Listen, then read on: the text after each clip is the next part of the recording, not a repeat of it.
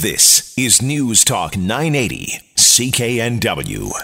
Well, if you remember back to that song, How Much is That Doggy in the Window, you're likely remembering back to a time when we didn't think a lot about pet stores and such, but there has been more focus, particularly on the selling of dogs, cats, rabbits, what have you, in pet stores and where those animals are coming from. Some municipalities have taken steps to stop retail sales.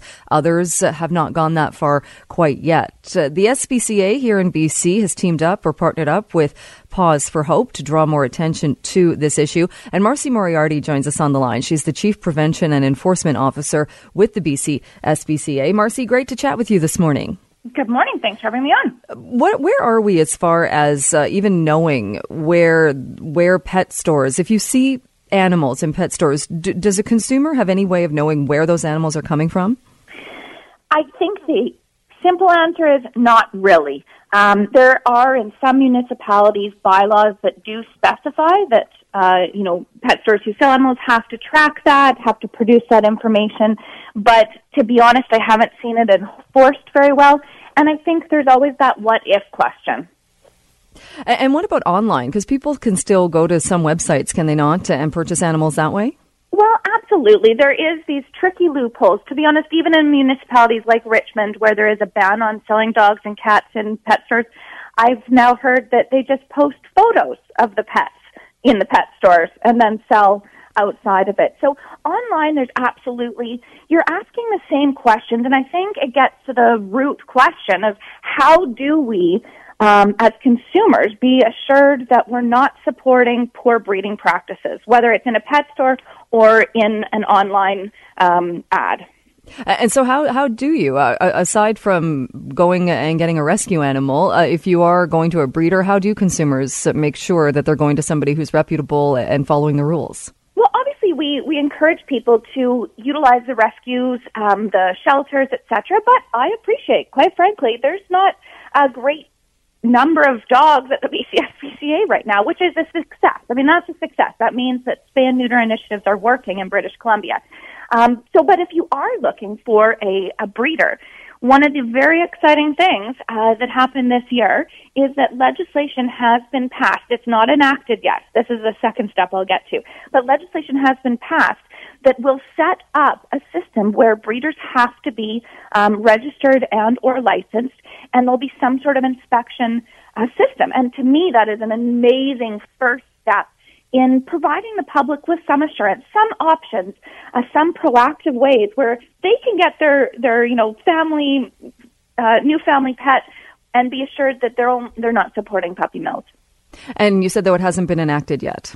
No, it hasn't. So under the Liberal government, it, it uh, the legislation was passed um, in the spring, and obviously, well, we're just waiting for things to settle out this week, but we absolutely will be, whoever's in government, uh, NDP, will be saying now it's time for the regulations that were promised. And that's where the public can help us too. Um, it was a unanimously supported decision in the legislature, and so we look forward to working with government to say, hey, now let's enact these regulations, which will set out standards for breeders.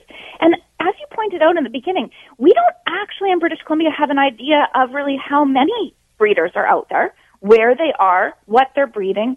And in this sense, this system will identify that.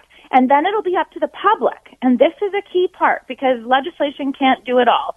It has to get to the public to then say, look, if I'm going to a breeder, I'm asking, where's your registration number? Where's your license? And when were you last inspected?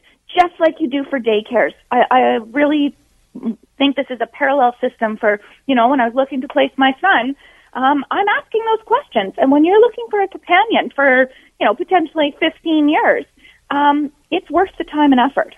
Um, because it, it, makes me think a, a, bit when we look back to the, the Langley situation and the, the dogs that became known as the Langley 66. How do you think something like that was able to go on for so long and people uh, people knew or people were getting dogs from that, that property? Uh, the dogs had major health issues, medical problems. Uh, people that would go there uh, couldn't see where the dogs actually were. And, and, and many of the, the people who had purchased dogs from that uh, place, uh, in in hindsight, talked about, yeah, you know what, something wasn't right. Is it more people in that in that kind of scenario uh, being proactive and and speaking out? Well, to be honest, they that was a very sneaky situation because I dealt with a lot of those people who'd gone and they'd asked all the questions that some of them had, all the questions that we suggest when looking for it. Um, there's some very sophisticated operations out there. In fact, you know, the, that particular group, some of those dogs were CKC, Canadian Kennel Club re- registered, which is a bit of a false system of saying, oh, that deals with animal welfare. It doesn't deal with animal welfare on a proactive sense. Um, and so I think that, you know, even the most well-intentioned people can be duped. And this is why this legislation is important because you won't be able to make up a registration number or there's ways to track that and an inspection system. So um, I think the public, especially, I've seen the most beautiful websites out there and I was doing a talk yesterday at UBC and I showed here's the website, here's the reality of how these little Yorkies were living. And so that's something we want to get to the bottom of. And I think it's going to be a combination effort, a combination effort of legislation, government, enforcement, but mostly the public. And also, I think it's really exciting opportunity for rescues um, like Paws for Hope and BCSPCA to get behind this initiative because ideally we want to support well bred, well socialized, healthy, happy um, puppies and kittens uh, out there. And what about for people that might see animals in a pet store and think they're rescuing them by purchasing them? Well, it's you're not. Bottom line, you're not. It might make you feel better, but uh, it's that's the heartstrings that conti- that result in these operations continuing. Because if we don't put our money to support that, then those there won't be an outlet for these puppy mills. So you're not actually rescuing them. And quite frankly, the puppies aren't the ones who are in trouble. Uh, mostly, they are not the ones who are suffering the most it's the mums and the dads back in the breeding operation. So really, you're you're contributing to the problem, and I I know that's hard to say. I have friends who have, but Marcie, I did it, and you know I don't want to judge people. I I, I hear where people's hearts are, but if you're going to ask me that question, it's not rescuing them. All right. Uh, the luncheon is coming up. This is uh, the Paws for Hope Road to a Puppy Mill Free BC. You're giving uh, the keynote address on July 8th. Marcie, thank you so much for joining us and chatting about this this morning. Thanks for having me on. Better to talk about puppies than chickens this week. Yeah. Yes, definitely. for the break. All right. Thank you so much. That is uh, bye bye. Marcie Moriarty, Chief Prevention and Enforcement Officer at the BC uh, SPCA. Vancouver's News, Vancouver's Talk. This is News Talk 980, CKNW.